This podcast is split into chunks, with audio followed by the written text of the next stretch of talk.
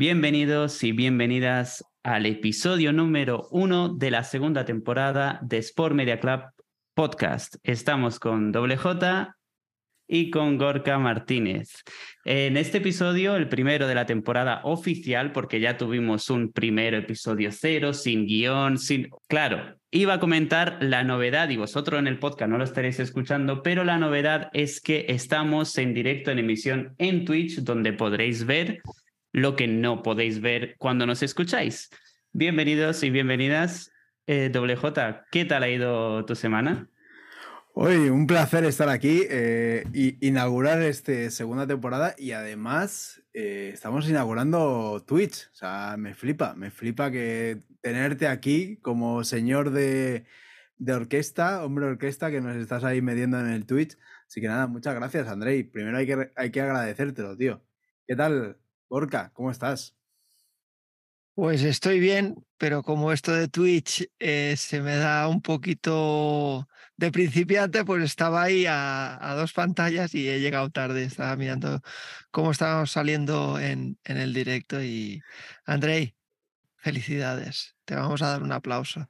Dale al sonido del aplauso, por favor yo no lo he visto eso, espérate. Es que los sonidos de los aplausos y todo eso no lo hemos activado porque no sé muy bien cómo va a funcionar esta dinámica, ya que lo estamos grabando para luego emitirlo en, en formato podcast y la interacción todavía la vamos a, a, dejar hasta que nos acostumbremos a saber diferenciar de qué es directo y qué es podcast. Pero habrá aplausos, habrá aplausos y habrá sonidos cuando la, nos equivoquemos también. Que es la vida y que no, ¿no? Vale. Exactamente. Está guay, está guay. Perfecto. Eh, ostras, yo todavía no soy capaz de verlo, eh, que lo sepáis. O sea, sigo intentándolo, pero no soy capaz de verlo. O sea, espero que, estemos quedando guay. Y encima tengo el control yo sobre lo que se ve. O sea, cuidado. Esto va a ser gracioso. Eh, bueno, empezamos. ¿Qué os parece? vamos a empezar un poquito por lo que teníamos planeado, que por fin tenemos un guion. señores, ¿qué tal la semana? ¿Qué tal estos 15 días? Que han sido 15 días. No sé quién de los dos quiere empezar. Eh, os dejo la palabra. Señor Andrei, ¿qué tal tus 15 días?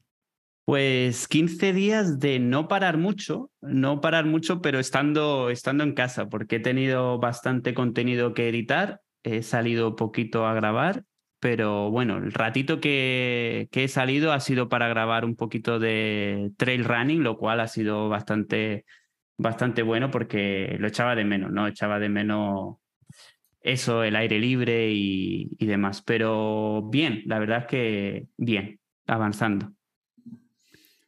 Bien, bien. Y don, Gorka, ¿qué tal esos 15 días? Va, cuéntanos, que has estado. Sé que has estado liado, como mínimo. Sí, he estado liado y todavía no he vuelto a casa.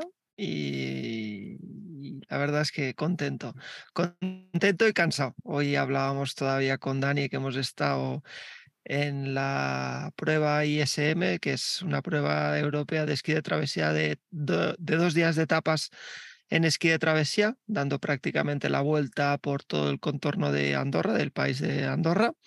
Pues hoy hemos estado esquiando con Dani y lo decíamos, ¿no? Que, es duro esto de, de hacer fotografías en deportes bajo cero y todas esas cosas, pero ha sido intenso también estas dos semanas. Sí, señor, pero bueno, eso es, eso es tu, tu zona de confort casi, ¿no? Que haga frío es tu zona de confort.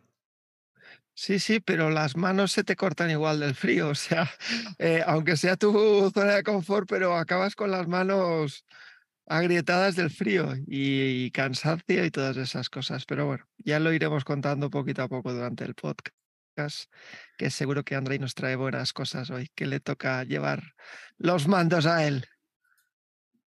Sí, señor. Eh, bueno, yo deciros que nada, mis 15 días por alusiones, porque soy el único que falta, eh, estos días ha sido, me imagino que muchos a lo mejor lo han visto, he estado ahí liado con la Andalucía by Race.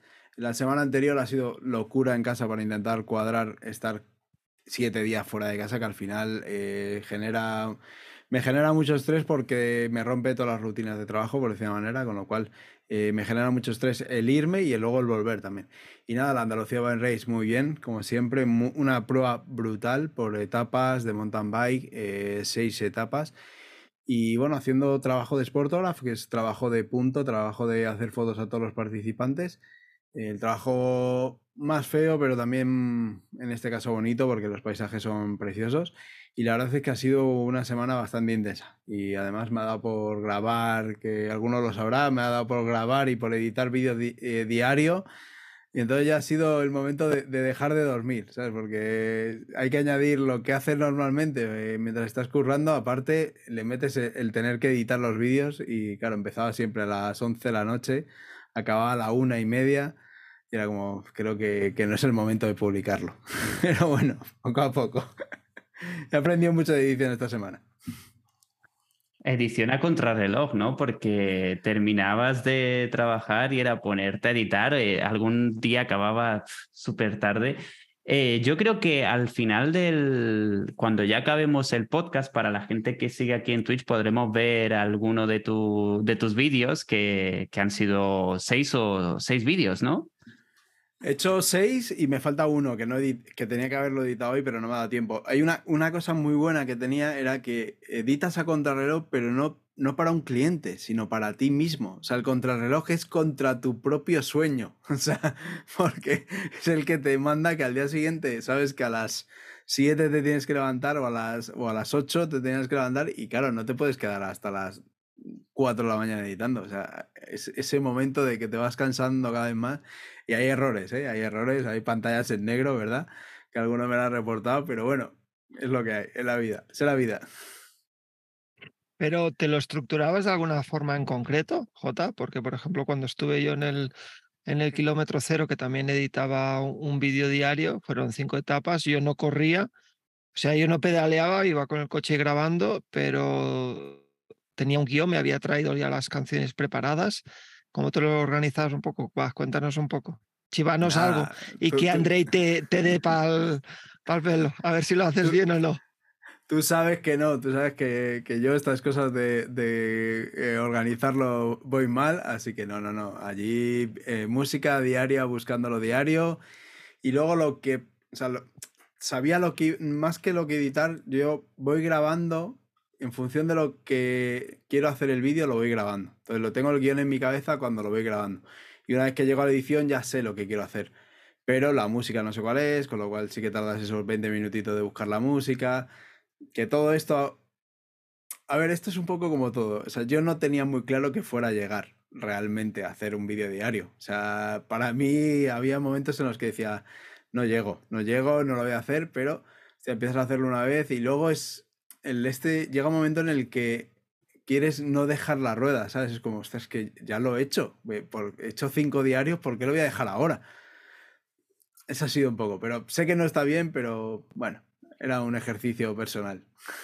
Yo te entiendo perfectamente porque cuando Imagino que os pasará con la fotografía también, pero a mí, eh, yo que me dedico a hacer vídeos, cuando un vídeo es para mí, voy a otro ritmo y funciona de otra manera. No voy con todo tan planificado, no sigo un guion estricto y me dejo un poco llevar por lo que, por lo que me va saliendo. O sea, creo que, que eso también es bueno porque te ayuda a que si en una situación de trabajo real en la que se te plantea una situación o un problema al que tú no estabas ahí preparado, lo puedes solventar de, distintas formas, ¿no? Y yo que vengo, yo empecé a hacer vídeos eh, profesionalmente, eh, vídeos de forma documentales, ahí no hay guion que valga. O sea, tú vas con un guion de intenciones de, pues imagino que como doble J, pues hoy quiero hablar de lo que llevo en la mochila.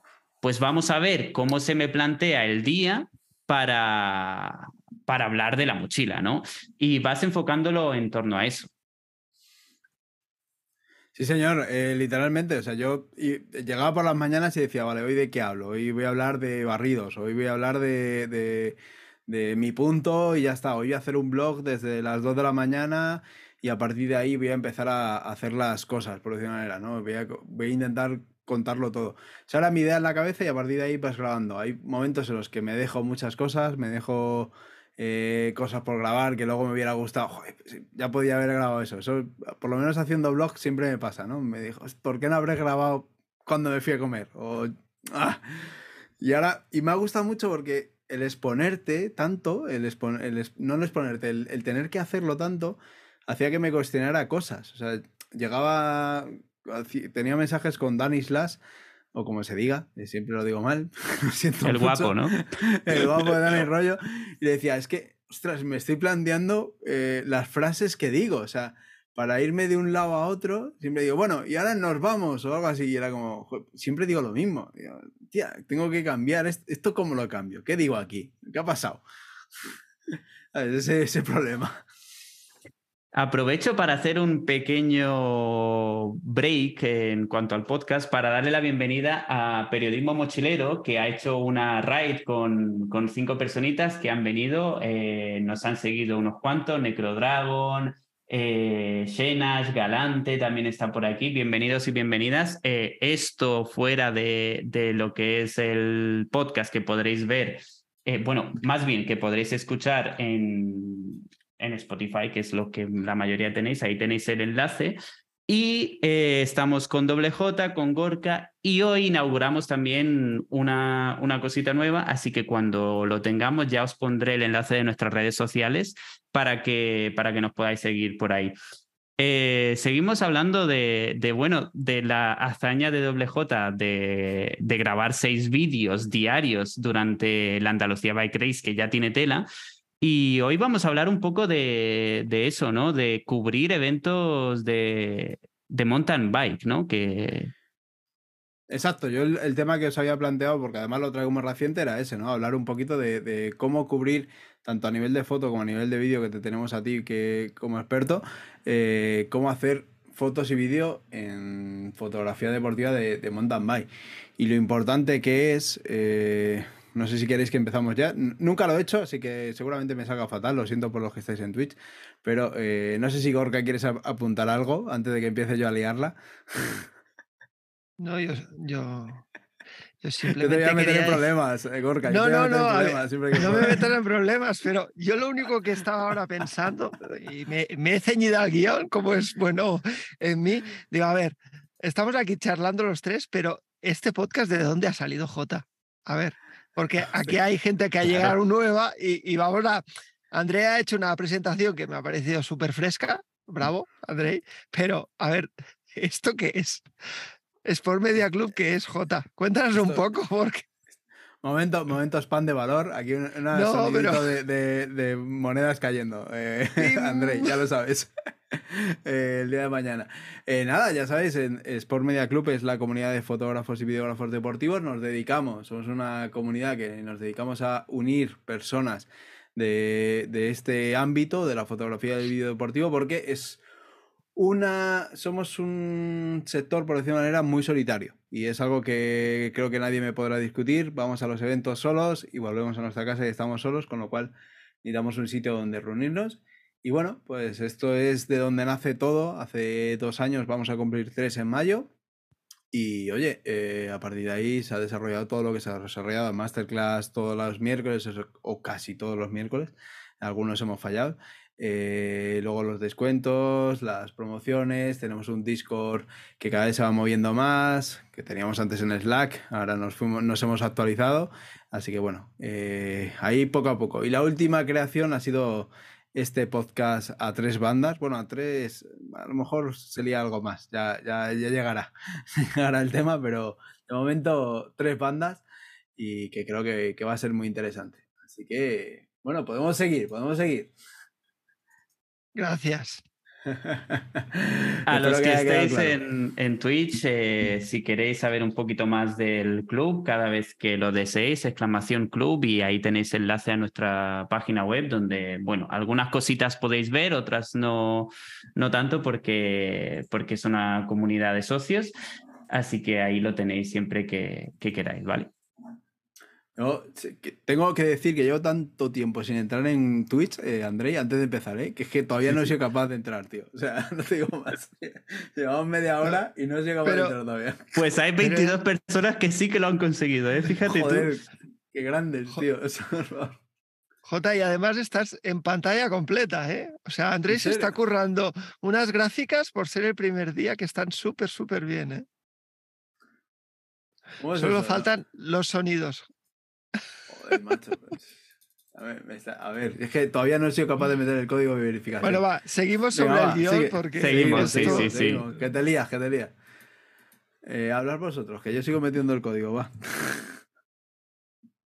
A ver, yo te- Pues cuenta, cuenta, cuenta, Andrei, va. Que yo antes de nada quiero decir que, que no soy tan experto en esto de los eventos de mountain bike, eh, porque podría decirse que como tal he hecho un evento y ha sido unos test days de, de una marca, pero sí que es verdad que, que creo que no difiere mucho tampoco de, de lo que es el, el trail running. Cambia un poco la forma de entender el deporte, porque hay que entender el deporte, que eso ya nos contará Jota pero creo que, que no difieren mucho, ¿no? Tú que tienes Yo- más experiencia, Gorka, ¿cómo lo ves? A ver, yo ahora estaba pensando los eventos de BTT o ciclismo que, porque vamos a englobar el- tema bicicletas, Sí, porque ahora está muy de moda el tema del gravel. Antes fue, eh, yo recuerdo hace años, cubrí dos años seguidos la Pedals de Fog Non-Stop, que son 160 kilómetros alrededor del Parque Nacional de Aguas Tortes. Y, y la verdad es que sí, eh, primero que todo hay que entender el deporte, saber cómo funciona y qué está buscando sobre todo tanto el cliente, como era mi caso, como los participantes, como lo que quiere se- ser transmitido tanto en vídeo o en fotografía. Y a partir de eso, una vez lo entiendes, pues es dejarse llevar un poquito sobre los timings, porque si no cumples los timings no consigues ninguna fotografía porque no pasan los corredores y sin corredores y corredoras, ya lo entenderéis porque digo lo de corredoras, eh, lo contaremos más tarde en el, durante el transcurso del podcast, pues si no tienes corredores no, no tienes el elemento importante, ¿no? El, el nexo de unión. Y la verdad es que, que sí, es, es bonito, es un deporte que me une un montón. Ahora la verdad más ligado al tema de, de ciclismo en carretera y sobre todo el gravel, pero básicamente es, es divertido el cubrir eventos deportivos de, de bicicleta. Y bueno, yo, yo decir, un poco añadir a lo que habéis dicho, eh, una de las cosas que siempre he planteado es que tienes que conocer el deporte, ¿no? Eso es, eso es básico para todos los deportes, pero en bici y yo me gusta más, más que bici- la bici de carretera, me gusta mucho la bici de, de montaña. Tienes que conocer el deporte y se nota mucho cuando alguien lo practica versus no lo practica.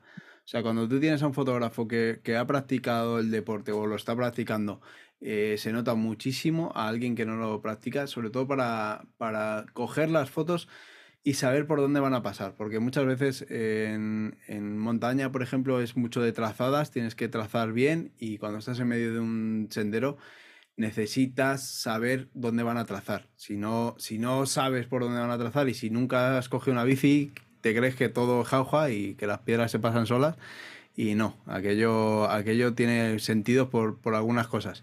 Así que eso es una de las cosas que, que siempre he dicho que, que se nota mucho cuando estoy con fotógrafos que lo hacen, se nota el, el, el que practica el deporte versus el que no practica el deporte como tal. Y sigo intentando entrar en Twitch, que lo sepáis. Pues nada, sigue intentándolo, Jota. Eh, André, ¿y tú cuando fotografías, en este caso trails o podríamos decir bicicleta, eh, ¿tú te preparas de alguna forma físicamente para aguantar los días de evento, sea una mañana o sea varios días? Pues es algo que cada vez intento hacer más. Siempre que toco una, una grabación de este tipo, intento salir a, correr un poco y, incluso una de las cosas que sí que me he dado cuenta que hago inconscientemente es que los días previos intento no hacer nada que pueda peligrar mi, mi condición física. Rollo que me tuerza un poco el tobillo, que, que me pase algo porque, claro, eh, estás comprometido a nivel laboral, pero también eh, a nivel de que no es fácil llegar a los sitios a los que muchas veces llegamos. Eh, lo veía en los vídeos de, de J esta semana, de que siempre decía, quiero ir un poquito más, ¿no? Y eso me ha pasado a mí. Me ha pasado a mí el hecho de que eh, llegas a un sitio, a un punto. Recuerdo, por ejemplo, eh, de hecho, en un evento de enduro, de mountain bike enduro, y que, mm, que llegaba a un sitio y quería ir un poquito más, un poquito más, y claro, tenía que casi escalar cargando con la mochila, eh, mochila que pesa, sitio peligroso. Y sí, creo que la preparación física es bastante, bastante importante. Eso y, llevar siempre calzado, sobre todo calzado adecuado, en mi caso, creo que es una de las cosas más, más importantes. Entonces, J dice practicar el deporte y tú estar en forma. Por lo tanto, eh, dos, tres días a la semana tenemos que practicar el deporte que el fin de semana vamos a currar. ¿No? Sería esa la. sería lo mejor. Sería, lo mejor. Sería, lo mejor. No, no, yo creo que pocos lo hacemos. Yo, no lo hago. lo hace, el señor casi lo hace, pero los demás no. Pero ostras, eh, es que luego el tiempo es limitado, pero tienes toda la razón del mundo. No tenemos pues todos no tenemos la suerte de, esquiar, de que nuestro trabajo sea esquiando. ¿eh? Bueno, pero al final esto es una decisión que, que cada uno toma y al final no quiere decir que esquíes o, practiques el deporte que normalmente el fin de semana o entre semana vas a currar, pero sí al menos eh, haberlo practicado en algún momento y sobre todo hacer algo. A veces es ir a la piscina o a veces es a practicar el mismo deporte. Al final, lo que a mí no me vale es, ostras, yo quería, pero eh, estoy sudando y que no llego al punto que me han eh, adjudicado para hacer las fotografías o, la gestión, ¿no? De, ir para aquí o para allá, o me he dormido, o, o, cosas peores como no llevo las baterías o llevo las tarjetas llenas y no las he formateado y no sé si las he descargado. Ya ves, eso, eso también es básico, ¿eh? Lo del tema de descargar, de llevar las tarjetas vacías, de llevar el. O sea, llevar el equipo preparado, porque muchas veces llevamos el equipo preparado, pero ostras, eh, eh, esos los accesorios no se tienen en cuenta. Y joder, eh, a ver, a mí no me ha pasado nunca en un evento real, en un evento de trabajo. Sí me ha pasado, hay en un vídeo de YouTube que lo digo, que, que llego allí y digo, hostia, que, que tengo las tarjetas llenas o que no tengo batería, no me acuerdo qué decía. Pero, pero claro, no era un, trabajo, era un poco a mi rollo, pero en, trabajo sí que he visto a gente que, llega con las tarjetas llenas o con tarjet, o con fotos de hace vete todo a saber ni sé cuándo y que sobre todo no tienes ni idea si las has descargado, que ese es el problema, que si las puedes borrar, pues para adelante, pero claro. el problema es no saber si las puedes borrar o no. Vale, entonces, J, tú estabas diciendo eh, velocidad eh, y rápido, pero eh, también podemos decir todos los gadgets que podemos llevar o no. Por ejemplo, nos puedes contar tú, que ya lo has comentado en los vídeos esta semana pasada, pero eh, los gadgets, pero y las copias de seguridad también serían importantes, ¿no? O sea, ¿cuál sería vuestro flujo de trabajo en un evento normal? Aparte de los gadgets, que ahora hablaremos de gadgets de esos que iluminan, que es lo que a ti te gusta. Ay, ay, ay, ay. Más Dios. Yo, quería que nos metiéramos en eso. Estaba esperando a ver si entrábamos en ese tema o no, cómo iba el tema. Eh, a nivel de flujo de trabajo, yo, como tengo, por decirlo, dos, dos trabajos, por decirlo de manera, muchas veces, que tengo la parte de fotógrafo de punto, de tener que ir a un punto y hacer fotos desde el primero al último, eh, y la parte de eh, ir como fotógrafo de branding. A partir de ahí creo que es diferente totalmente porque cuando vas de fotógrafo de punto tienes esa consideración de que vas a un punto, vas a, una zona solo y ahí haces las fotos a todos y cada uno de ellos y el, flujo es muy tranquilo, por decir una manera, porque una vez que llegas a, casa es cuando ya editas, cuando, cuando en Sportoras, por ejemplo, se mandan las fotos directamente, sin editar, se hacen todas en JPG. Y luego, cuando estás en fotógrafo de branding eh, o fotógrafo de nota de prensa lo que sea, como, como lo queramos llamar, ahí sí que ya tienes que tener un flujo, tienes que tener... Yo uso Photomechanic, de Photomechanic me paso a Capture One y lo que hago, y lo que hago, lo primero que hago, y que además lo, lo aprendí de un señor que, que pasó por aquí en una de las últimas entrevistas, es de Juan Oliver, que lo que hago es ir marcando, antes de meterme en el ordenador, marco las fotos que me gustan y cuando me meto en el ordenador solo bajo las fotos marcadas y esas son las fotos que paso a Photomechanic, Photomechanic decido si entran o no. Hago una selección, una segunda selección ya en el ordenador y luego ya en Capture One editar y, mandar, por esa manera, e intentar hacerlo en una hora, hora y media, eh, no mucho más porque la nota de prisa tiene que salir. Esa es mi forma de trabajar. Ahora, ahora nos dará una masterclass Gorka de trabajar de verdad, ordenadamente. Eh, no, a ver, eh, yo no es que trabaje mejor o peor. A mí es simplemente que me produce intranquilidad. Eh, a mí me produce intranquilidad eh, estar perdiendo el tiempo y todo eso me, me, falta.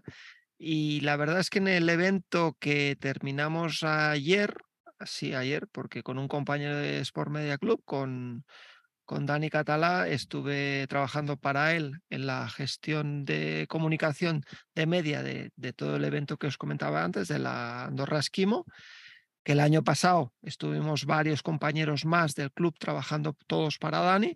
El año pasado fuimos eh, eh, Luis, ah, eh, Luis Albert Martí de Camprodón, Juan Oliver y creo que del club estos dos y luego dos biodiógrafos más. Este año se reducieron un poquito los, los costes, o sea, la, la, cantidad de dinero que destinaba y fuimos un videógrafo eh, Emilio y yo como fotógrafo. Entonces yo estaba en la parte de salidas y de metas, raro en mí, pero bueno, eh, es el trabajo que tienes que hacer. A veces estás como fotógrafo en carrera y otras en salidas y metas y, utilicé el mismo flujo de trabajo que a la vez nos contó Juan Oliver, y ahora tú comentabas, ¿no? Marcar las, las fotografías, sobre todo entrega de premios y fotografías importantes para pasarlas cuanto antes, pero sí que era importante cuando finalizó tanto el primer día como el segundo día, eh, descargar todas las fotografías y hacer primero eh, una copia de seguridad en disco 1 y segunda copia de seguridad del ordenador completo en, en, Time Machine, ¿no? que es el... Yo utilizo eh, Mac para gestionar todo lo mío y bueno, Apple y tiene un programa muy bonito que te hace una gestión de una copia de seguridad. Entonces ahí ya tengo tres copias de seguridad y entonces ya formateo las tarjetas y empiezo el día siguiente con las tarjetas limpias. André, ¿tú cómo lo gestionas? Va, cuéntanos antes de pasar a más vatios. Pues yo lo gestiono un poco eh, parecido, solo que el hecho de marcar las fotografías en cámara no lo había hecho nunca. De hecho, ni se me había pasado por la cabeza porque normalmente cuando lo hago intento que sea todo tan rápido y el que va conduciendo, yo no edito casi nunca en portátil. Eh, edito casi siempre sobre todo porque edito vídeo y un portátil necesitaría un muy buen portátil para hacerlo. Y, cuando llego a casa, eh, hago copia de seguridad en el disco duro en el que edito, otra copia en un disco duro externo, todo lo hago manual. Eso sí que es verdad, lo gestiono todo de forma manual, hago varias carpetas y la tarjeta no la borro, no la toco hasta que el trabajo está entregado por si una de las dos copias eh, que tengo me falla. O sea, intento no, no tocar esa tarjeta, porque tengo varias para vídeo, necesitamos gigas y gigas y intento tenerlo ahí controlado. ha, habido, ha habido terremoto ahí en Málaga. El, le da una patada a la cámara. vale, vale, digo, sí, sí, sí, le he dado una patada porque tengo aquí los pies de foco delante y le da una patada. Vale, vale, bien, seguimos vivos. Seguimos, vivos, tranquilos. Perfecto. molaría, molaría que en vídeo, un momento, solo molaría que en vídeo, eh, no sé si has pensado alguna vez, eh, Andrei, que pudieras marcar los clips, tío. o, que pudieras marcar en cámara las zonas que te que molan, porque. Es que hay una cosa que, que me encantaría que implementase, eh, por decirte, Sony o cualquier otra marca que GoPro sí que tiene, que es eso, marcar los momentos clave de, del, del vídeo. Incluso no sé si llegará dentro de poco eh, una inteligencia artificial que cuando estés grabando escenas de acción en cámara diga aquí ha estado el salto y te marque el salto y tú no tengas que ir buscando cuál ha sido el, el salto. Porque sí que existe en GoPro la, la opción de, de, marcar un momento, el highlight, ¿no? El, el, momento más importante, pero una inteligencia artificial que haga ese trabajo ya sería... Sería muy bueno. Sería muy bueno. Aunque, aunque cortara, ¿no? Aunque solo, aunque te cogiera la parte estabilizada. No, eso tampoco me preocupa tanto porque no, soy un obseso de la estabilización. Creo que el, movimiento, en, sobre todo en deportes de acción, le da muchísimo, ¿no? O sea, depende de, cómo quieras tú editar el vídeo, le da bastante eh, forma. Pero que me ponga un marcador, igual que en, en tu caso en Capture One, cuando metes las fotos en fotomecánica, aparece una estrellita o dos o, cualquier tipo de marcador, que me aparezca un marcador. Este vídeo mm, tiene un salto, este vídeo eh, está enfocado todo, porque muchas veces en vídeo es es más difícil, ¿no? Que esté los cinco segundos que utilicemos, que esté todo perfecto, ¿no? Por eso somos un poco más permisivos con los desenfoques, creo yo pero sería una pasada una inteligencia que te haga eso.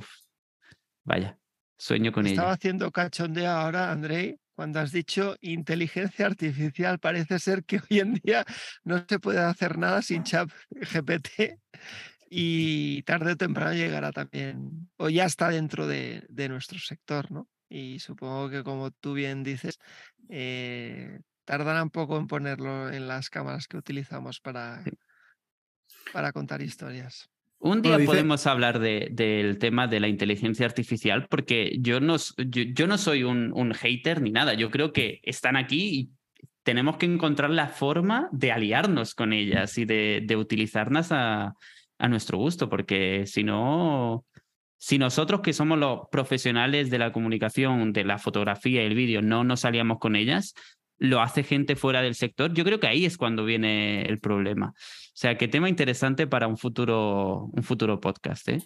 Lo, dejamos para, para, un tema de la semana, para dentro de 15 días. Déjalo ahí, déjalo ahí, votando. Dejamos votando. Lo dejamos. Perdón, que me hago. Vale, pues, pues seguimos. J, va, cuéntanos cuántos flashes te has llevado, va. Estoy jugando. Me he llevado todo es pequeñitos. Que, es que es la pregunta que quieres que te hagamos. ¿Cuántos vatios te has llevado a Andalucía Bayrres para hacer las fotografías?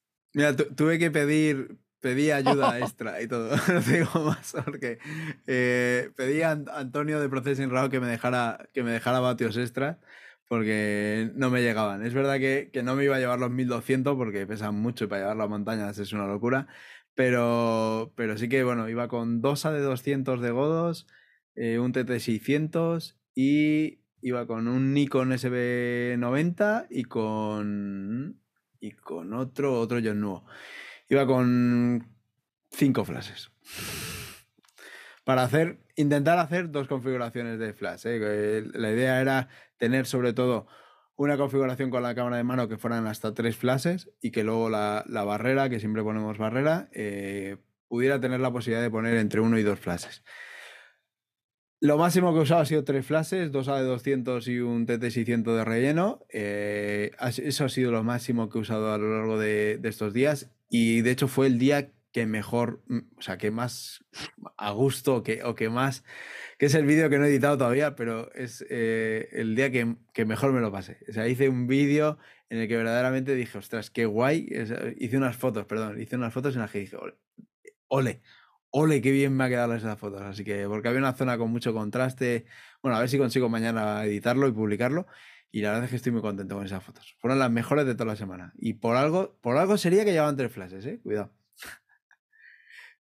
También os digo, eh, me he dado cuenta, me he dado cuenta de una cosa que es eh, que, me, veo como me cuesta a veces no, no, poner el flash. Ahí lo dejo. Tengo ese problema ahora. Eh, aprovecho este pequeño, esta pequeña pausa para, para, bueno, esto la gente del podcast no lo escuchará seguramente, pero bueno, aprovechando, invito a, los que lo escuchen que, que, vengan a Twitch porque tiene la posibilidad de, de, mientras estamos grabando esto, si les surgen dudas o si, si quieren añadir y apuntar algo, en este caso, eh, de Manu Chaos eh, nos pregunta, bueno, que cómo marcamos las fotos buenas en la cámara para no perder momentos. Eh, si la, se revisan en cámara durante tiempos muertos, durante pues, las eh, transiciones en coche. ¿Cómo, ¿Cómo lo gestionáis vosotros que sois los que, los que hacéis el marcaje en cámara? Gorka, dale tú. A ver, lo hemos comentado antes, lo vuelvo a contar. Eh, yo utilizo sistema Canon y simplemente le aplico una estrella a las fotografías que quiero tener rápido una vez descargue en el ordenador o si utilizo el, teléfono, Todavía eh, tableta no he utilizado o no lo he testeado, utilizarlo sí que lo he utilizado, pero para jugar simplemente.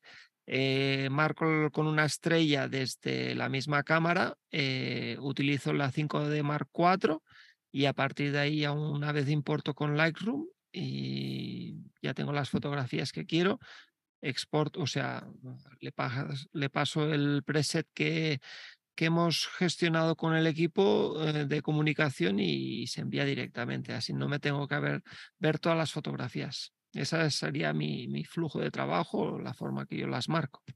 Sí, yo creo que se refiere un poco más al tema de, de en qué momento, de cuándo, ¿no? De cuándo, ah, cuándo lo haces. Sí. Pues normalmente, en cuanto sucede la acción, eh, vuelvo atrás y selecciono rápidamente. O sea, si, se me, si hay mucha acción durante esos minutos, pues bueno, voy disparando y luego en el momento que tengo un descanso, un momento que no ocurre nada o que preveo que no va a ocurrir nada, eh, entonces es cuando marco. ¿no?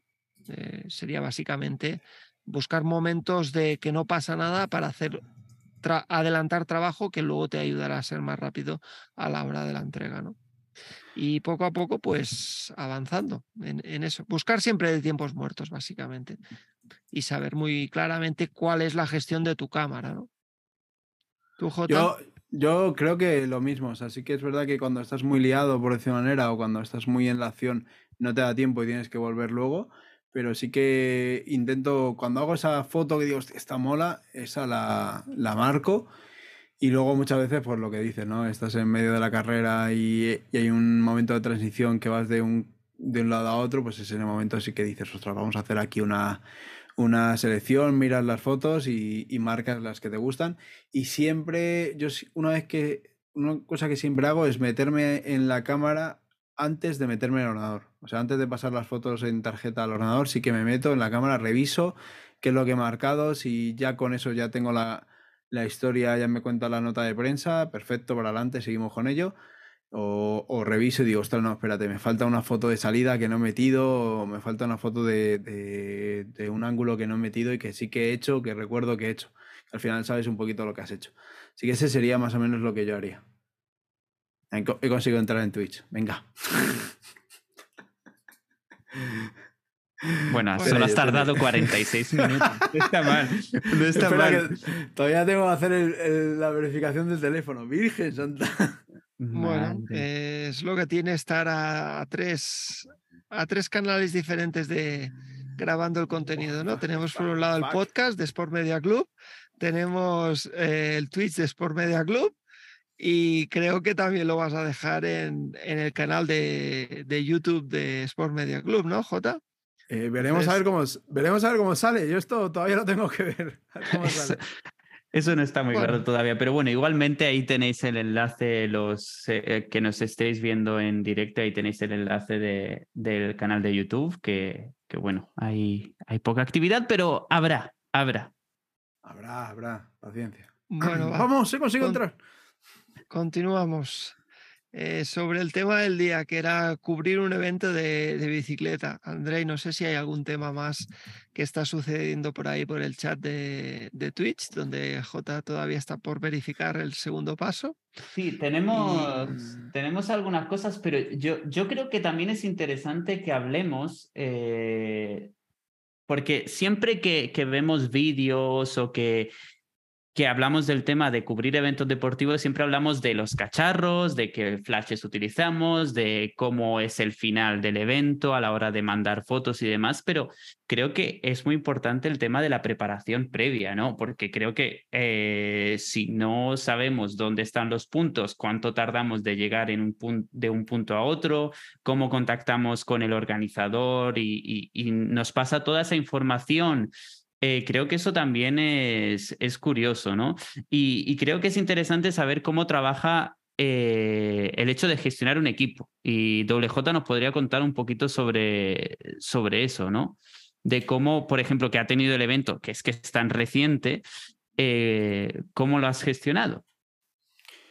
al final lo que hacíamos era todos los días intentábamos ir a localizar, o casi todos los días intentábamos ir a localizar porque eran etapas diferentes, diferentes circuitos, Y intentamos ir a localizar por, localizar, perdón, por las tardes. Eh, al final, eh, a veces se podía, a veces no. ¿eh? De verdad que hay días que acabamos muy tarde y ya no te daba la luz y ya no podías ir a localizar.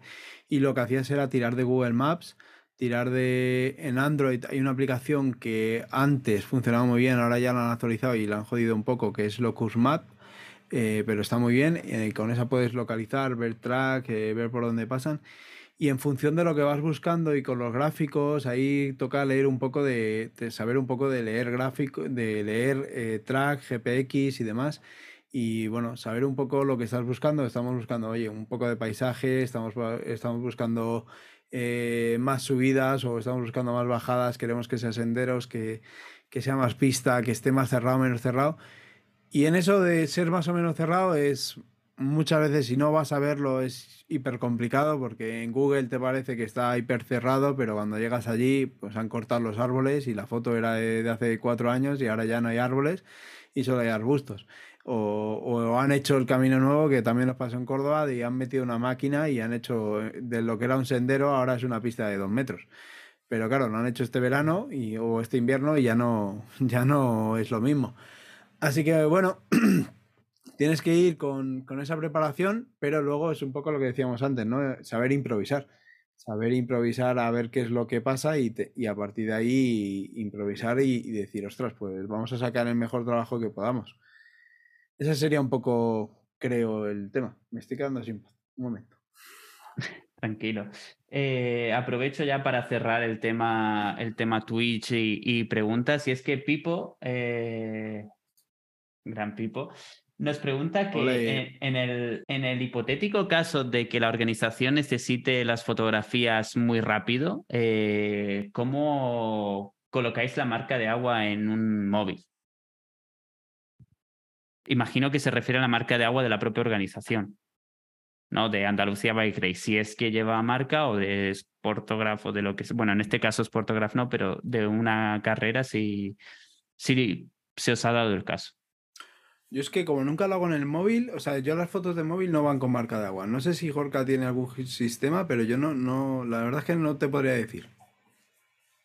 Yo la verdad es que marca de agua tampoco la aplico con el móvil. Eh, prácticamente llevo el portátil donde llevo el equipo y para ir rápido, en ciertos momentos sí que puedes mandar una, dos, tres, cuatro fotografías con el móvil rápidamente, pero si tengo cinco minutos, saco el portátil, descargo y envío rápidamente desde ahí. Me resulta mucho más fácil. No sé cómo será, como digo, con, con una tableta tipo iPad, pero en el móvil no, no pongo marcas de agua. Normalmente son para comunicación interna o comunicación pública ya por parte de la organización y normalmente ya van sin marca de agua. Y hubo una época que se usaba mucho la marca de agua, ¿eh? eso hay que hablarlo un día. Hubo una época que se usaba todo, todo el mundo usaba marca de agua. Yo creo que todos pasamos por ahí. Sí, yo creo que sí. Todos pasamos por poner marca de aguas a nuestras fotos. Pero bueno, eh, yo creo que eso se te va olvidando el día, el día que aprendes. Eh, si no tenéis nada más que comentar, iríamos quizá para el rincón del videógrafo, ¿no? Sí. Andrei, ya que estás tú comandando el, el capítulo. Sí, claro, por supuesto. Eh, bueno, antes de nada, comentaros que, que, vamos a hacer distintas secciones ¿no? a lo largo de, de, estos podcasts. No tienen que estar siempre, siempre en el propio podcast. Y bueno, los miembros del club que, que quieran hablar sobre, sobre cualquier tema lo comentan con, por, por, Discord, que es una de las herramientas que, que estamos utilizando muchísimo últimamente. Lo comentan por ahí y, estamos aquí abiertos a, a, las colaboraciones de todos y de todas. ¿eh?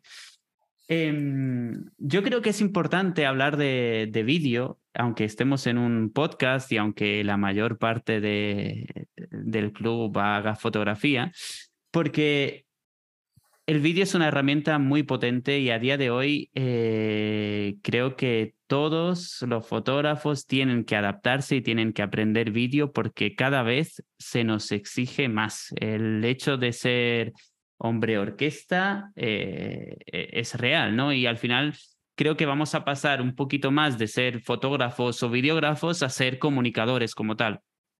Porque tenemos que saber un mínimo de diseño, tenemos que saber un mínimo de copywriting, incluso aunque sea para uso personal, ¿no? Tenemos que saber un poquito de todo.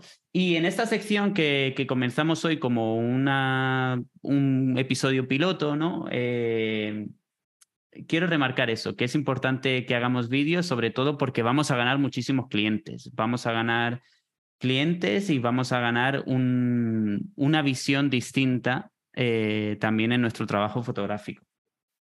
Eh, es muy sencillo que los fotógrafos empiecen a hacer fotos eh, porque ya tenemos la principal, o sea, es muy sencillo que los fotógrafos empiecen a hacer vídeos porque ya tenemos la herramienta principal, ¿no? La cámara.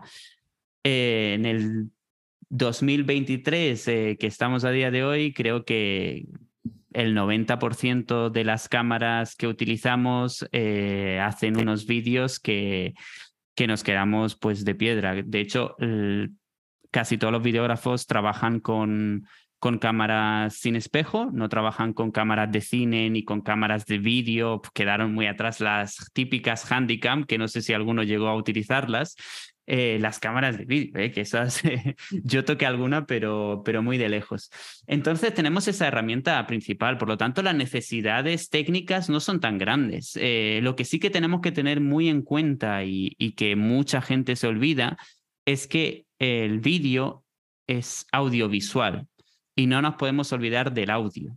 Eh, antes de invertir en iluminación, antes de invertir en objetivos, antes de invertir en gimbals, que hoy en día si no tienes un gimbal no eres nadie, creo que es mucho más importante invertir en, en sonido, porque un vídeo, si está mal grabado, si no se ve bien, si se ve la imagen movida, eh, si el audio es bueno, vas a terminar por verlo.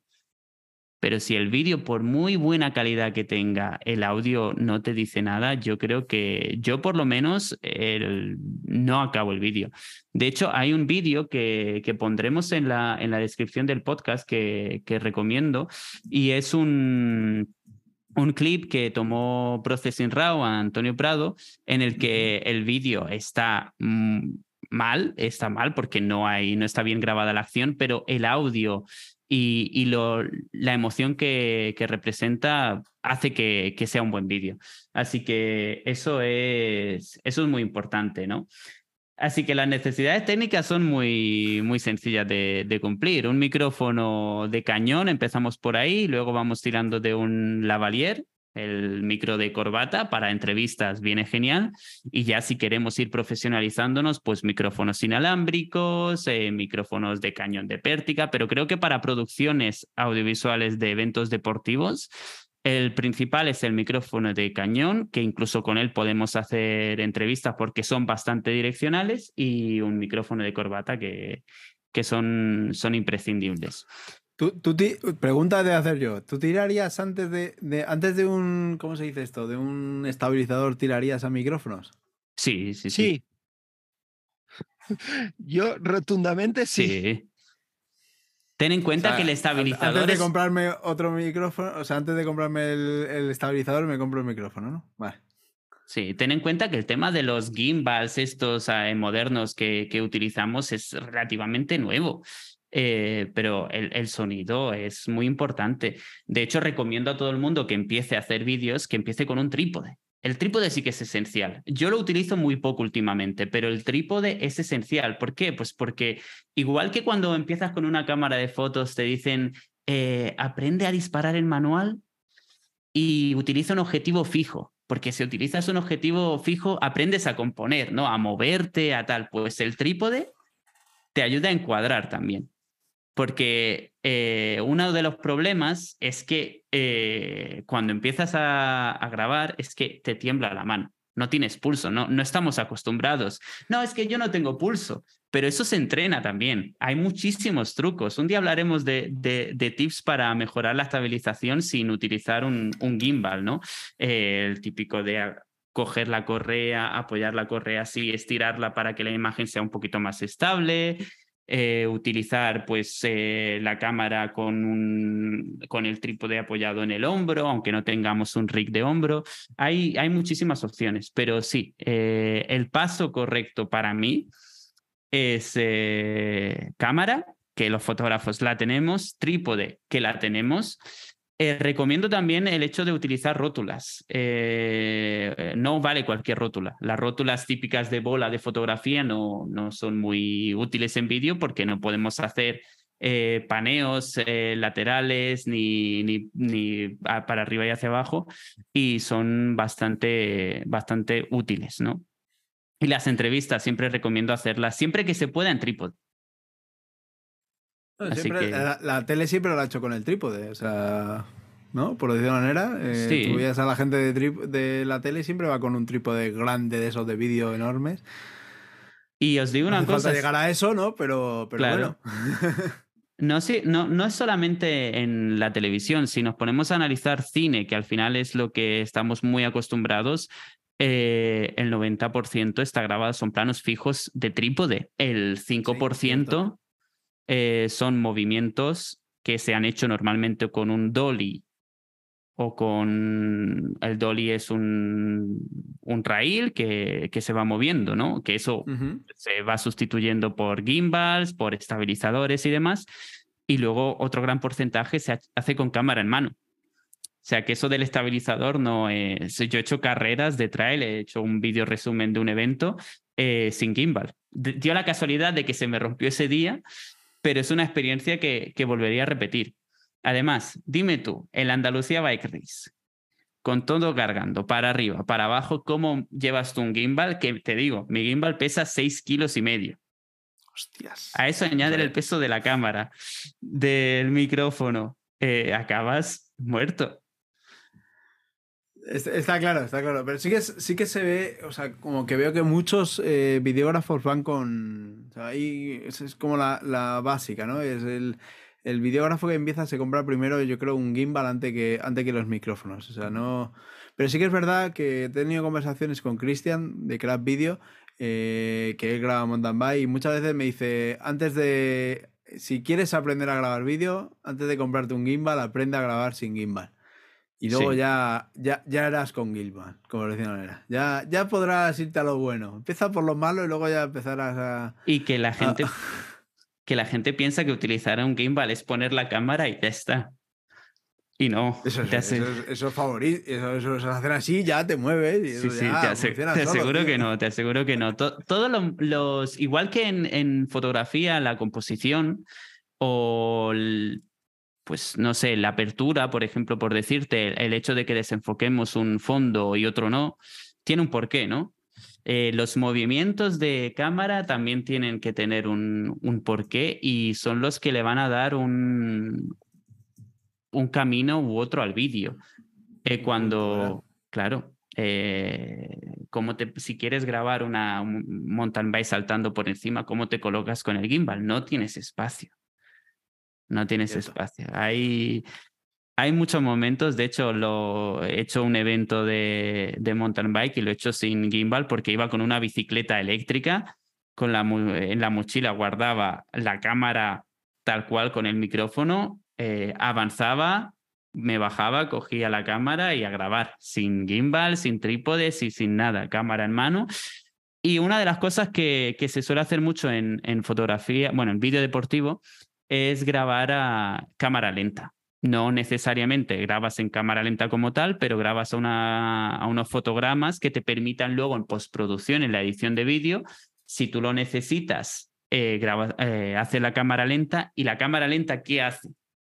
Si grabamos con un gran angular, por decirte, un 24, eh, ya tienes la imagen estabilizada al utilizar la cámara lenta no va a haber movimiento apenas, porque estás con un gran angular, cámara lenta, pues te ahorras todo, todo el gimbal, todo el peso y el saber utilizarlo, el tirarte 10, eh, 15 minutos solo para montar el gimbal, la primera vez que lo montas, eh, tiene, tiene su trabajo.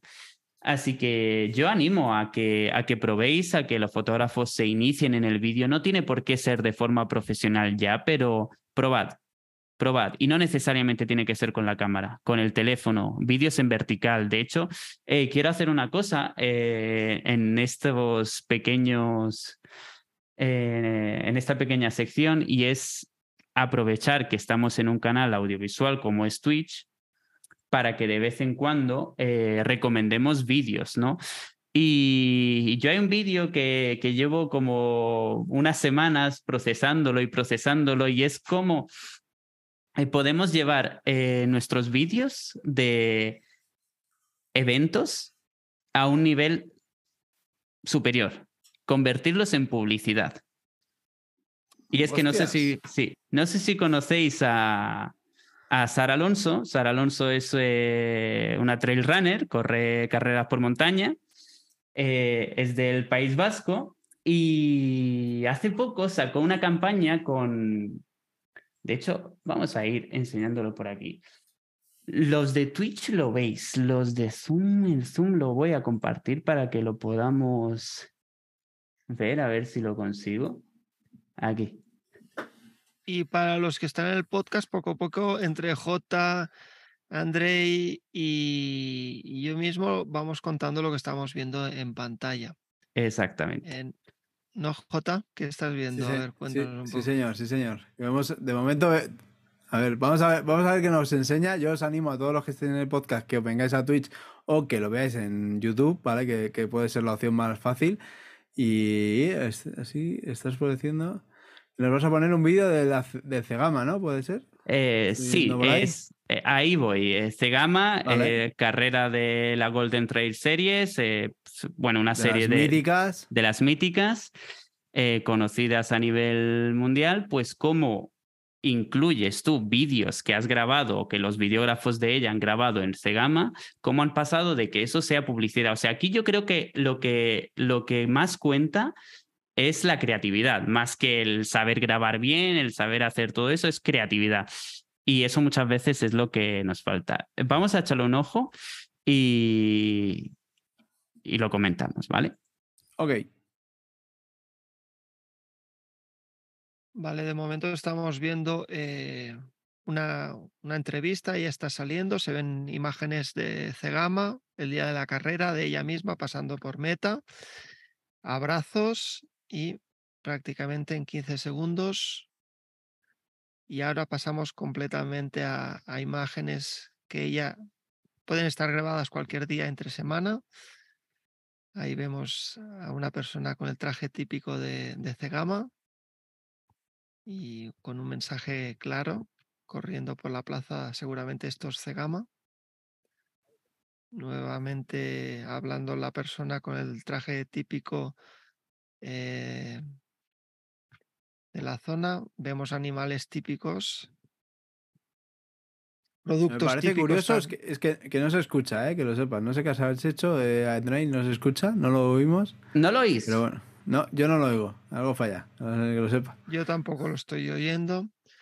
Volvemos a tener planos de ella eh, seguramente en el mercado de Tolosa y ahora ya Andrei lo ha parado. Sí, lo he parado porque como no lo estabais escuchando, pues eh, en teoría yo estoy compartiendo a través de Zoom y en, en, en Twitch se está escuchando Aquí, aquí sí se oía. Pone Pipo que, es muy bajito, se oía, se ve bien y se oye en Twitch. Ok.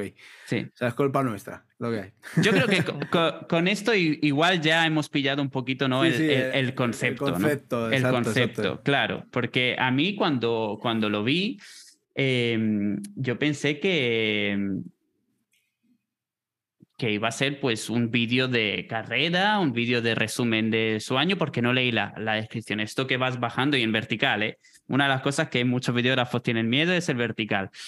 Pues cuando vi que era eh, una publicación de publicidad, o sea, es, eh, básicamente están promocionando Gorbella, eh, me quedé, me quedé, digo, esto es buenísimo, esto lo tengo que compartir y, y aquí está.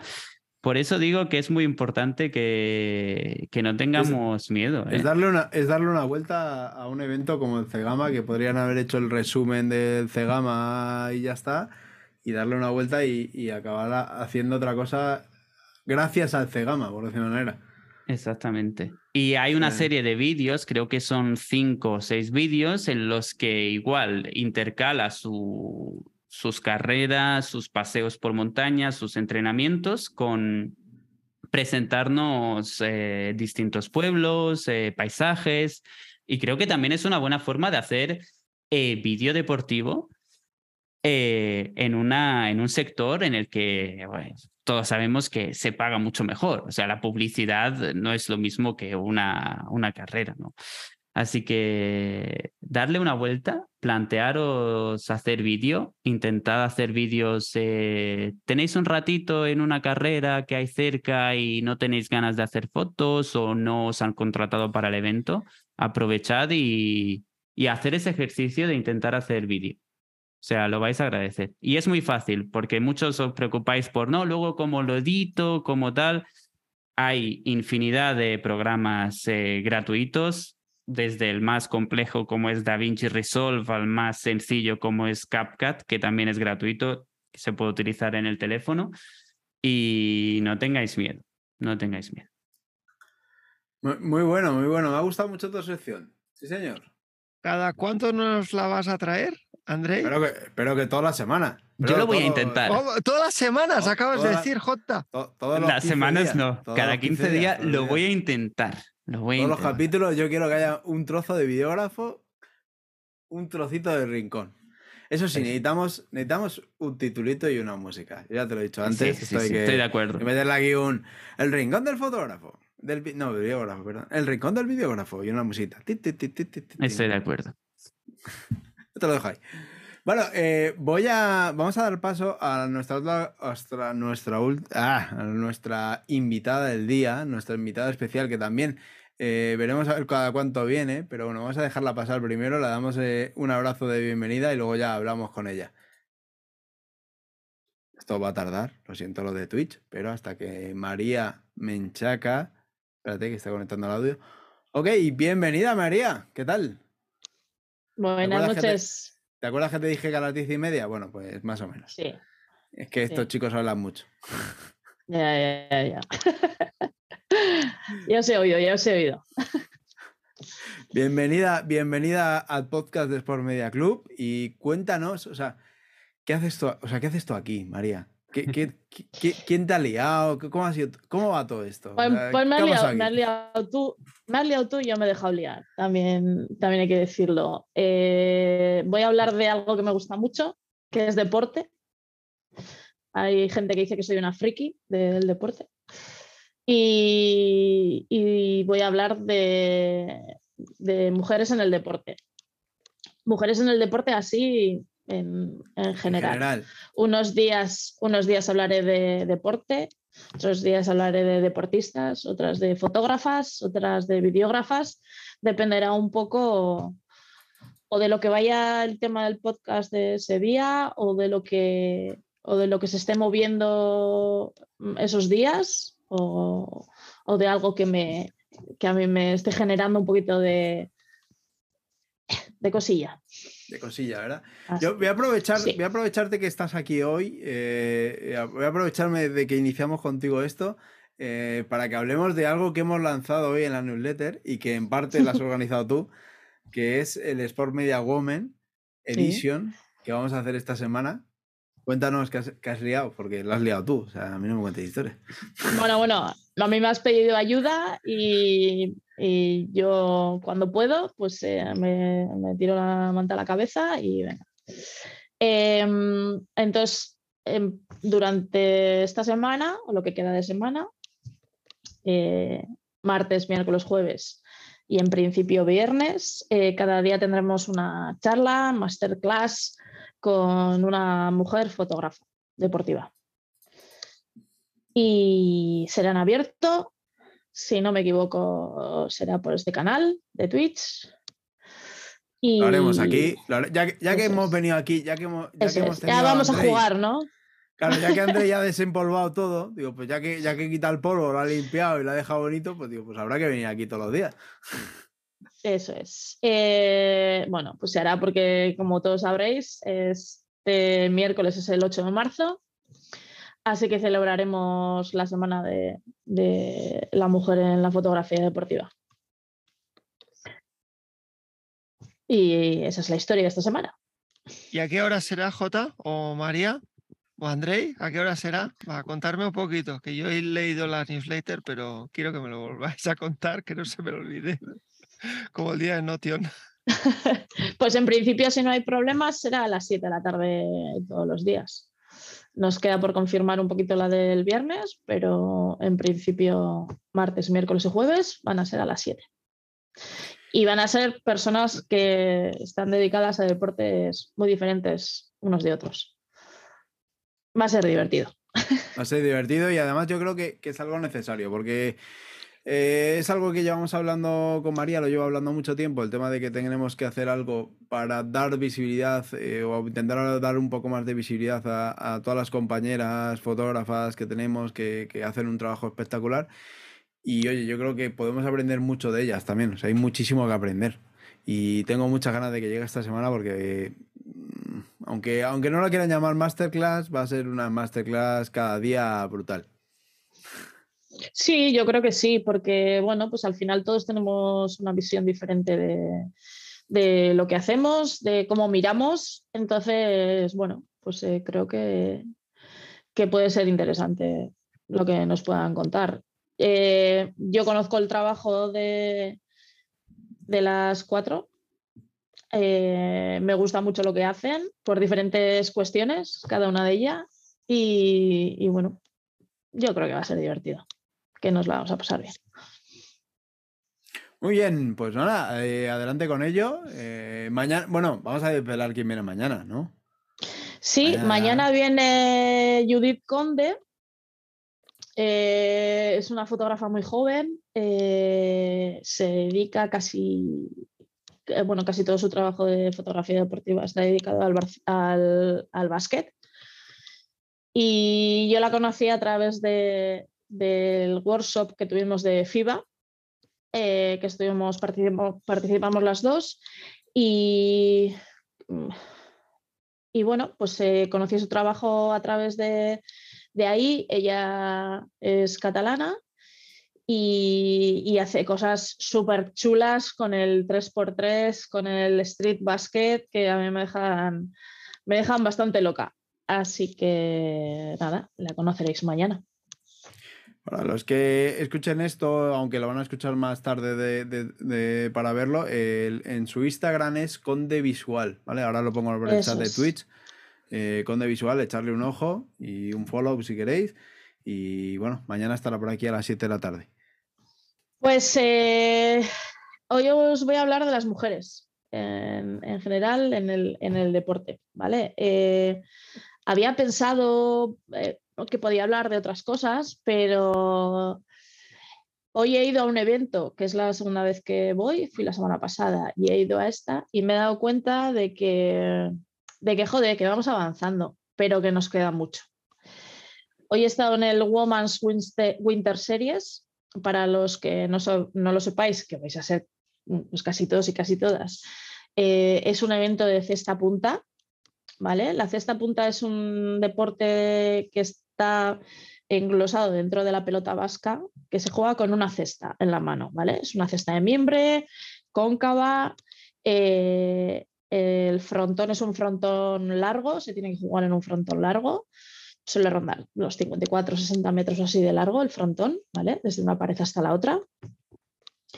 Y, es un deporte muy rápido, donde la pelota va muy rápido.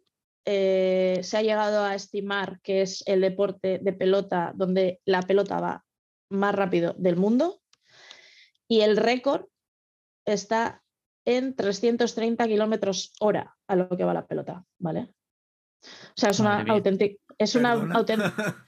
Sí, sí, sí. O sea, es más, eh, más rápido que el golf, que el béisbol.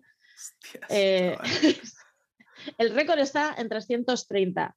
Pero vamos, en un partido masculino, la pelota ronda los 270 casi todas las jugadas, ¿vale? Por eso llevan casco los deportistas, María. Sí, por eso llevan casco, porque ha habido algún susto. Entonces, sí, es, un deporte de riesgo al final, ¿vale? en los frontones no se utilizan redes, desde el frontón hasta, hasta el público y en cesta punta sí. Eh, algunos igual lo, conoceréis por High Alive, ¿vale? Que también es otro de los nombres que tiene. Y bueno, es un deporte que se juega desde 1850 y pico, ¿vale? Para que os hagáis una idea. Eh, es un deporte muy conocido, o ahora ya eh, pues ha tenido un declive muy gordo, pero se ha jugado mucho en Estados Unidos, sobre todo en Florida, en Filipinas, en México, se han hecho festivales grandísimos en estos países, eh, en Euskadi también, por supuesto, en el País Vasco, porque es donde tiene su origen. Eh, se ha retransmitido por tele durante mucho tiempo.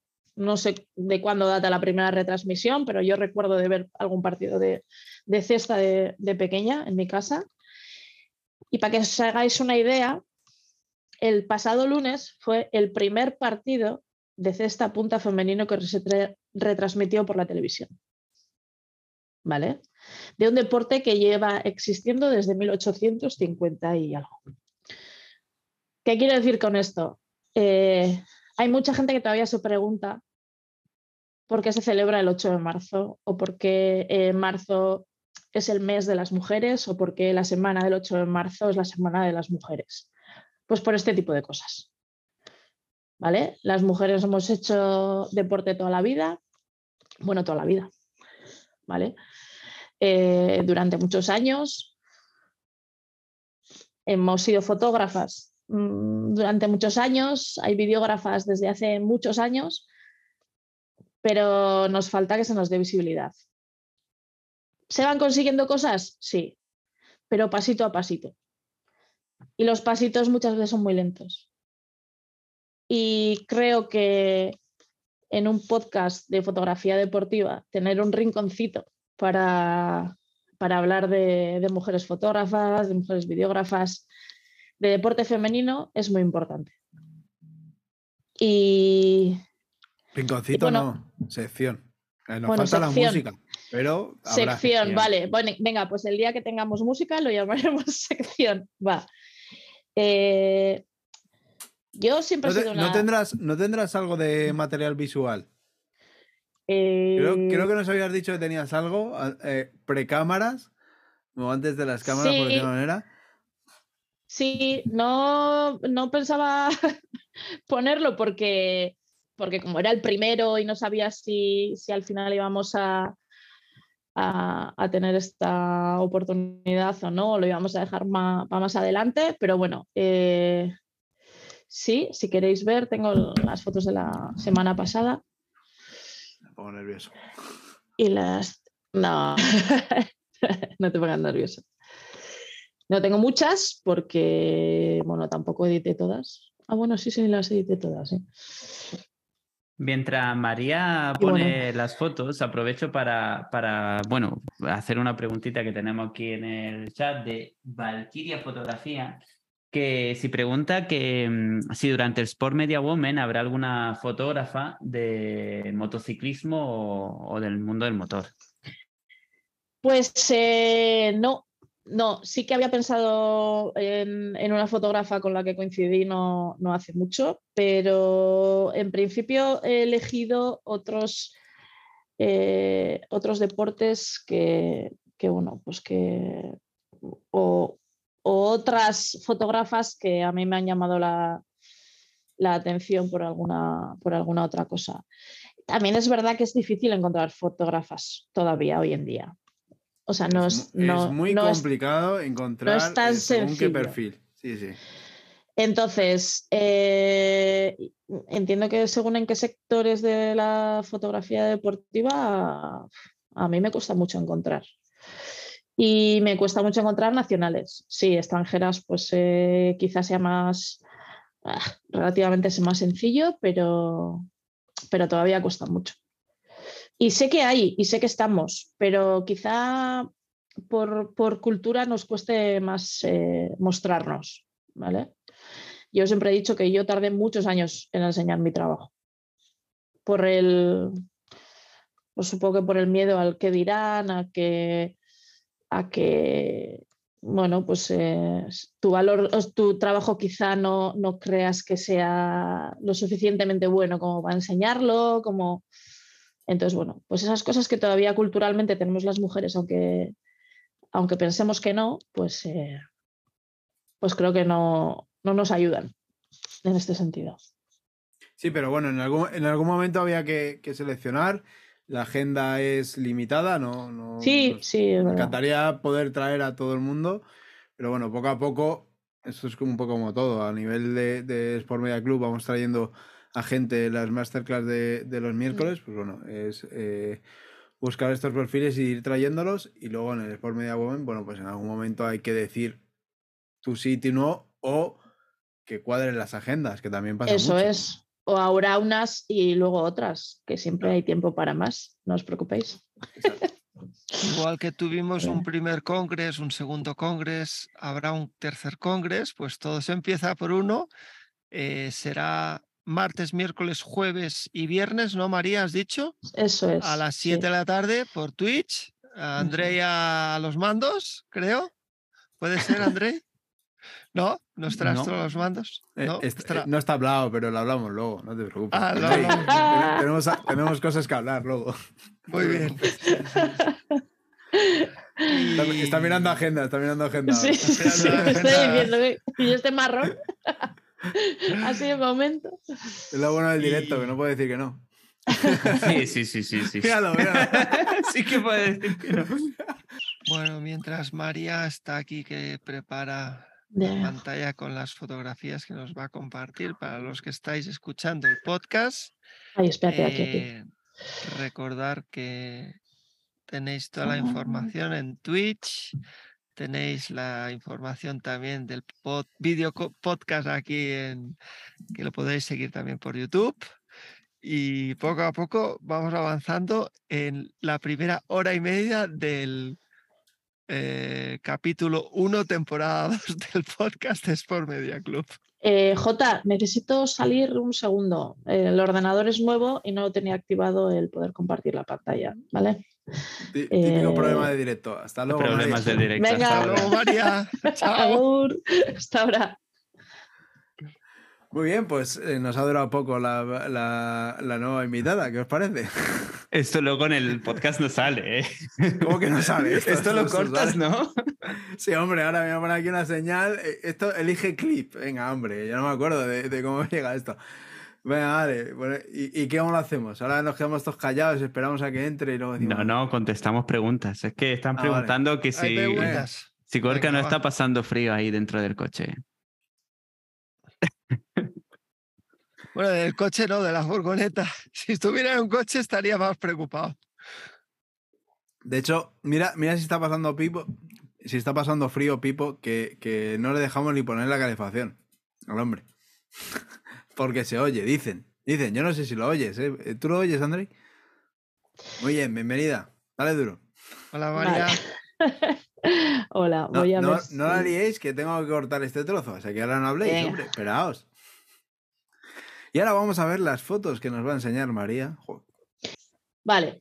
Bueno, em, como os he dicho antes, se fotografía a través de una red.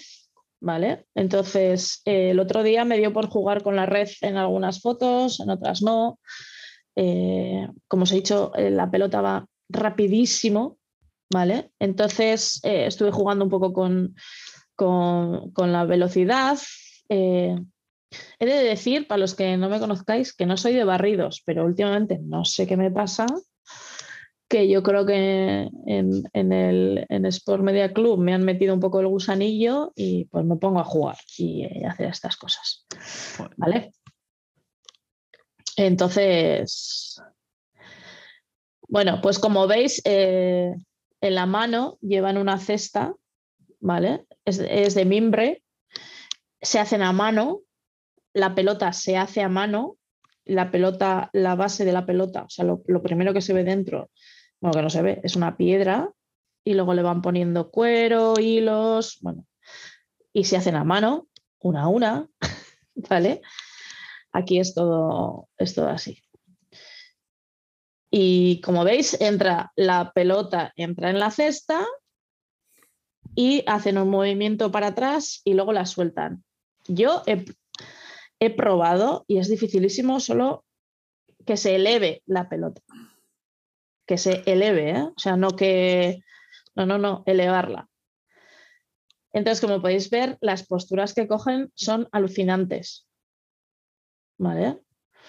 Eh, hay muchas veces que, que sobre todo en la de chicos se les ve saltando por la pared, o sea, un pie en la pared, suben como un Spiderman y cogen la pelota en el aire a, pues a, mucha altura. ¿Vale? Ellas, evidentemente, pues eh, han empezado hace muchos menos años, pero, pero bueno, todos han marado. Espectacular. Me, flipa, me flipa Sigue siendo espectacular. Me ha, flipado que hayas contado que, es un deporte que se practica en Estados Unidos. Sí, sobre todo en Florida. Claro, date cuenta que, hubo muchos vascos que emigraron y, eran pastores. Entonces se hacían, se hicieron muchos grupos de, de, vascos, ¿no? Los vascos tenemos el rollo de juntarnos, de hacer cuadrilla. Entonces, cuando tú vas a un sitio y ves a más vascos, pues hay que vas. Eh, entonces, eh, en Estados Unidos sobre todo se juega en Florida y ha habido algunos de los frontones más importantes del mundo estaban en Estados Unidos. Y de hecho es un deporte donde las apuestas eran casi más importantes que el juego. Y donde los frontones tenían capacidad de hasta 15.000 personas. Y se llenaban. Entonces, entonces, durante el invierno durante el invierno de España se jugaba en Estados Unidos y luego en verano ya los festivales se hacían aquí en Euskadi. Pero durante muchos años ellos, los profesionales, compiten durante todo el invierno en Estados Unidos y luego venían aquí. Sí, sí, o sea, es, dentro de la pelota es, el que más se ha ido fuera y el que más se, ha visto fuera. Es que eh, cuando tú lo ves la primera vez en directo, no eres capaz de seguir la bola. No la ves. O sea, para verlo en directo es uno de los deportes más espectaculares que yo he visto. Y he visto muchos deportes diferentes. ¿eh? Y a mí me parece una pasada lo que hacen. O sea, mirar las posturas que cogen. ¿eh? O sea, es, alucinante. Qué bueno. Y, cuando les ves subir por la pared dices, venga, ya, hasta luego. o sea, subes por la pared Mm, te estiras y coges la, y coges la bola. La mantienes en la cesta y luego la tiras a pared, al frontis. O sea, cogerla ya es difícil, pero luego lanzarla parece fácil, pero que va. ¿Tiene que votar o no? Dime. ¿Tiene que votar? Una vez solo. Una vez. O no, o no. Bueno, o no. ¿Tiene que votar o no? más, de una vez no se puede, ¿no? Que bote la pelota entre. solo puede votar una vez. Una vez de pegar en la pared de, enfrente, el frontis, que se llama. Eh, antes de cogerla, solo puede votar como máximo una vez. La puedes coger al aire. Vale, María, y una pregunta. Si yo ahora fuera a fotografiar este deporte, ¿tú me recomendarías eh, venir un día antes, probarlo y luego fotografiarlo? Porque esto al principio de, del vídeo podcast lo hemos empezado a comentar. Estábamos hablando sobre temas de, de mm, eventos fotográficos eh, de, mountain bike. ¿Tú me recomendarías de... ¿Y es fácil poder ponerse una cesta de estas en la mano si voy el día antes? Mm, ¿O están muy personalizadas y es como el... A ver, eh, te hago una pregunta un poquito para, para, contextualizar a la hora de ir a fotografiar este deporte, que lo he visto y no lo he fotografiado. Eh, están, cada uno tiene la suya, pero están personalizadas. Pero sí que es verdad que tienen unas como de plástico para enseñar a la gente, ¿vale? Con pelotas de. No son de goma, son como de plástico, así, para enseñar. Eh, eso sería hablar con la persona encargada del frontón, del evento o lo que sea. Yo nunca lo he practicado, o sea, lo he probado una vez hace poco. Y sí que es verdad que yo entiendo lo que decís y creo que es importante que, que sepas o que hayas practicado ese deporte, pero estoy de acuerdo, pero no totalmente. O sea, ¿es mejor? Sí. ¿Es totalmente necesario? No. Yo he fotografiado deportes que no he practicado y que sé que no practicaré en mi vida. Pero hay otras maneras de aprender. Y es ver, ver mucha foto o ver mucho vídeo de ese deporte. En algunos es más difícil. O sea, yo he ido a fotografiar Ultimate, que seguro que no sabéis ni lo que es. No, el disco, es, ¿no? Es frisbee, eso es, el, conocido frisbee. O sea, y dentro del frisbee hay diferentes modalidades. Pues eh, bueno, pues eh, al principio te quedas mirando un poco a ver qué pasa, cómo lo que hacen y, y luego me pongo a fotografiar. Yo no sé si alguien conoce un poquito mi trabajo, es que he fotografiado tantas cosas diferentes, tantos deportes diferentes. He hecho muchos deportes, sí, pero no todos los que he fotografiado ni de lejos, vamos. Que es, ya, ya os digo, ¿eh? ¿es importante? Sí, ¿es mejor? Pues seguramente, sí. Porque hay cosas que sabes que, que una persona que, que no ha practicado ese deporte, pues no va a tener en cuenta, seguramente. Pero bueno, creo que, que no tiene que ser algo que evite que tú puedas fotografiar. No sé si me he explicado. Creo que sí. Eh, totalmente, yo creo que sí, totalmente. No te has explicado, al final es otra forma de verlo. Sí que es verdad que cuando fotografías muchas cosas, pero yo sí que creo, y me reafirmo en mis declaraciones anteriores, que, que practicarlo te da ese punto extra. Sí, sí, sí, te da un puntito que el resto pues igual no tenemos, sí. En eso estoy de acuerdo. Pero lo, que quiero decir es que, quien em, está empezando con esto o quien le gusta, que, que no se sienta, o sea, que sienta que puede hacerlo, o sea, que no es eh, imprescindible, ¿vale? Porque, bueno, te puede gustar mucho ese deporte y lo has visto muchísimo y durante muchos años y perfectamente lo puedes fotografiar. Así que eso, hoy venía un poquito a hacer una, una reivindicación. Muy bien. Eh, siendo la semana que es, pues eh, y habiendo oído, ya os digo, a, ver Cesta Punta, eh, que es algo que se lleva jugando desde, como os he dicho, 1800 y pico. la semana pasada fue la primera vez que se televisó. Entonces, creo que, todavía nos queda mucho trabajo por hacer. Eh, otra de las cosas que quería contar es que esto no pasa solo, no pasa solo aquí, ni mucho menos. Eh, la semana pasada me salió un, pues no recuerdo si fue un story o algo así, de una fotógrafa estadounidense que de hecho en ese momento ni le seguía, ¿vale? Y la noticia era que en el, en el Photo Day de los Red Sox, el equipo de béisbol de Estados Unidos, ¿vale? De la Major League, eh, había, había habido siete mujeres fotógrafas fotografiando en el Photo Day, algo que no había pasado nunca. Cuando estas cosas son noticia, es, es porque, porque es algo que no es habitual que pase. No, no, es, habitual, eh, es, lo que hablábamos antes. Eh, nos, cuesta encontrar fotógrafas, videógrafas. Es complicado. No, es algo que digas, ostras, es fácil encontrar a gente. Y, no sé, no tengo muy claro por qué es. O sea, realmente. No sé, mira, yo una vez le escuché a un conocido que hace fotografía de paisaje y él también se lo preguntaba en el paisaje por qué había tan pocas mujeres fotógrafas. O por qué se veía tan poco a mujeres eh, como ellos se van ahí al monte y tal, y no sé qué.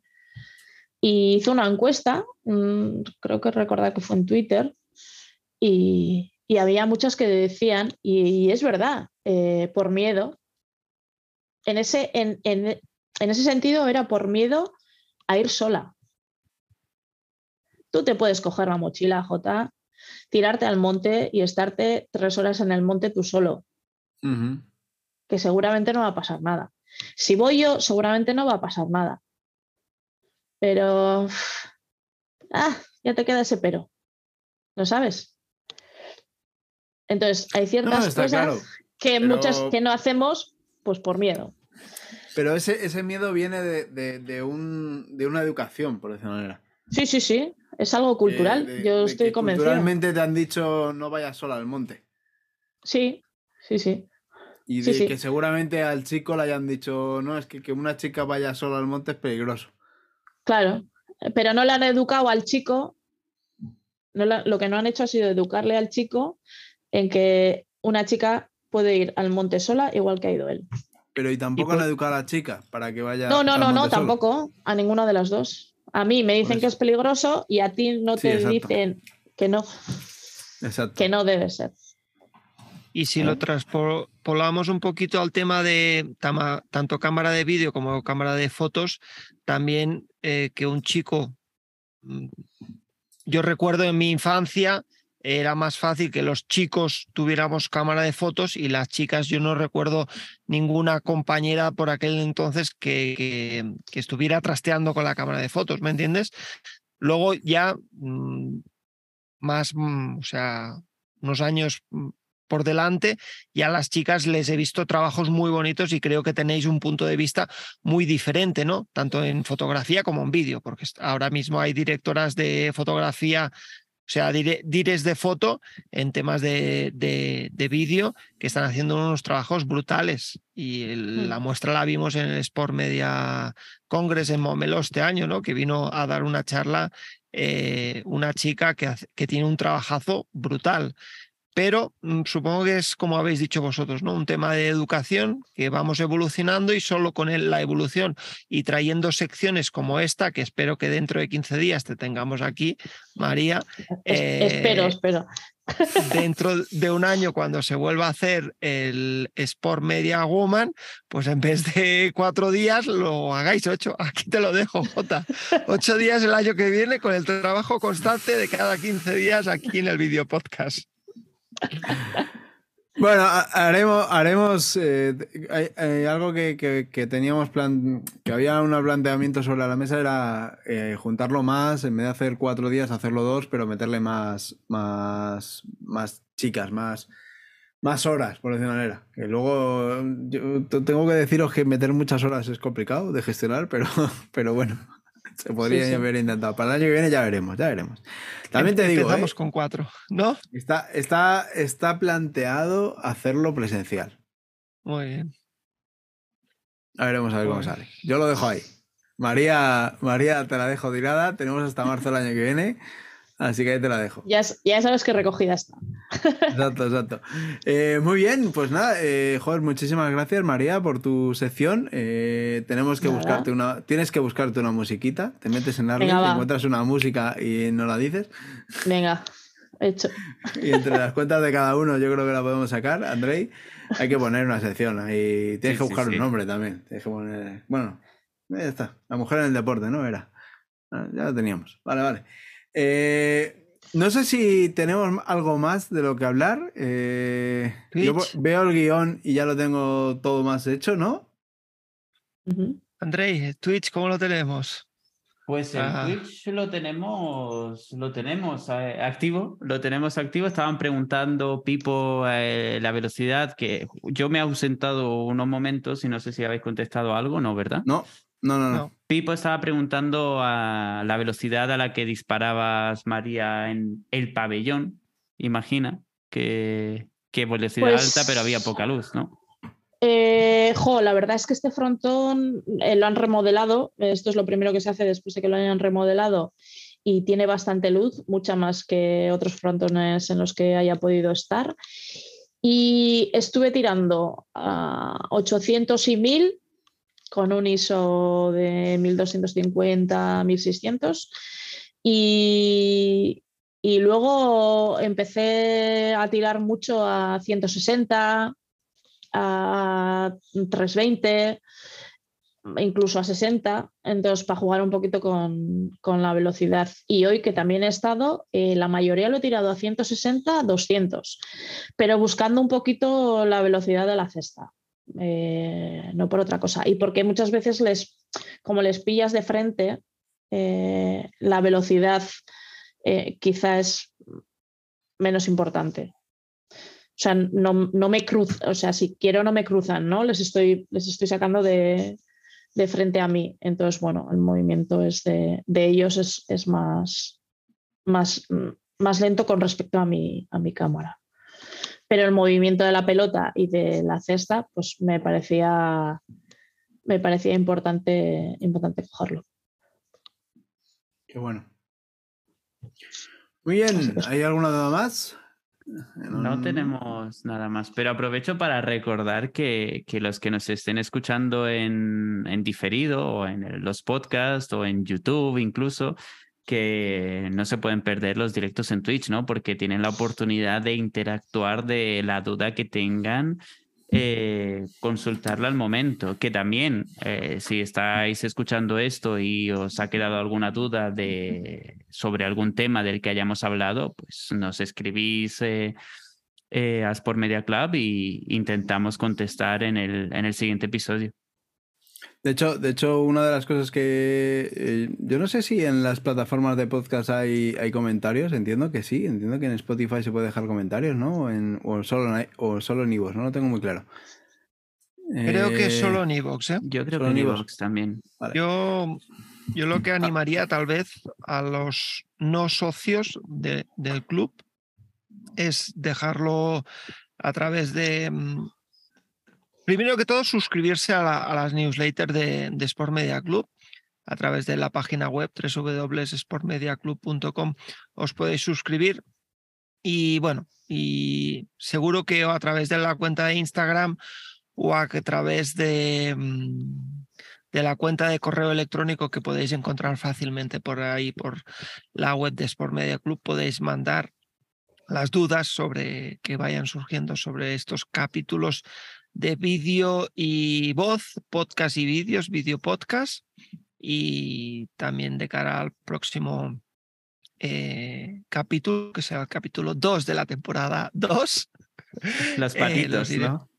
Los patitos lo iremos resolviendo eh, poquito a poco. en el capítulo 0 incorporamos una, una sección, la salida del capítulo, que eran como las frases. María, eh, como has sido la invitada de hoy y esperemos que repitas cada 15 días, pero si quieres aportarnos la tuya, que creo que la he visto por ahí, por el guion apuntada.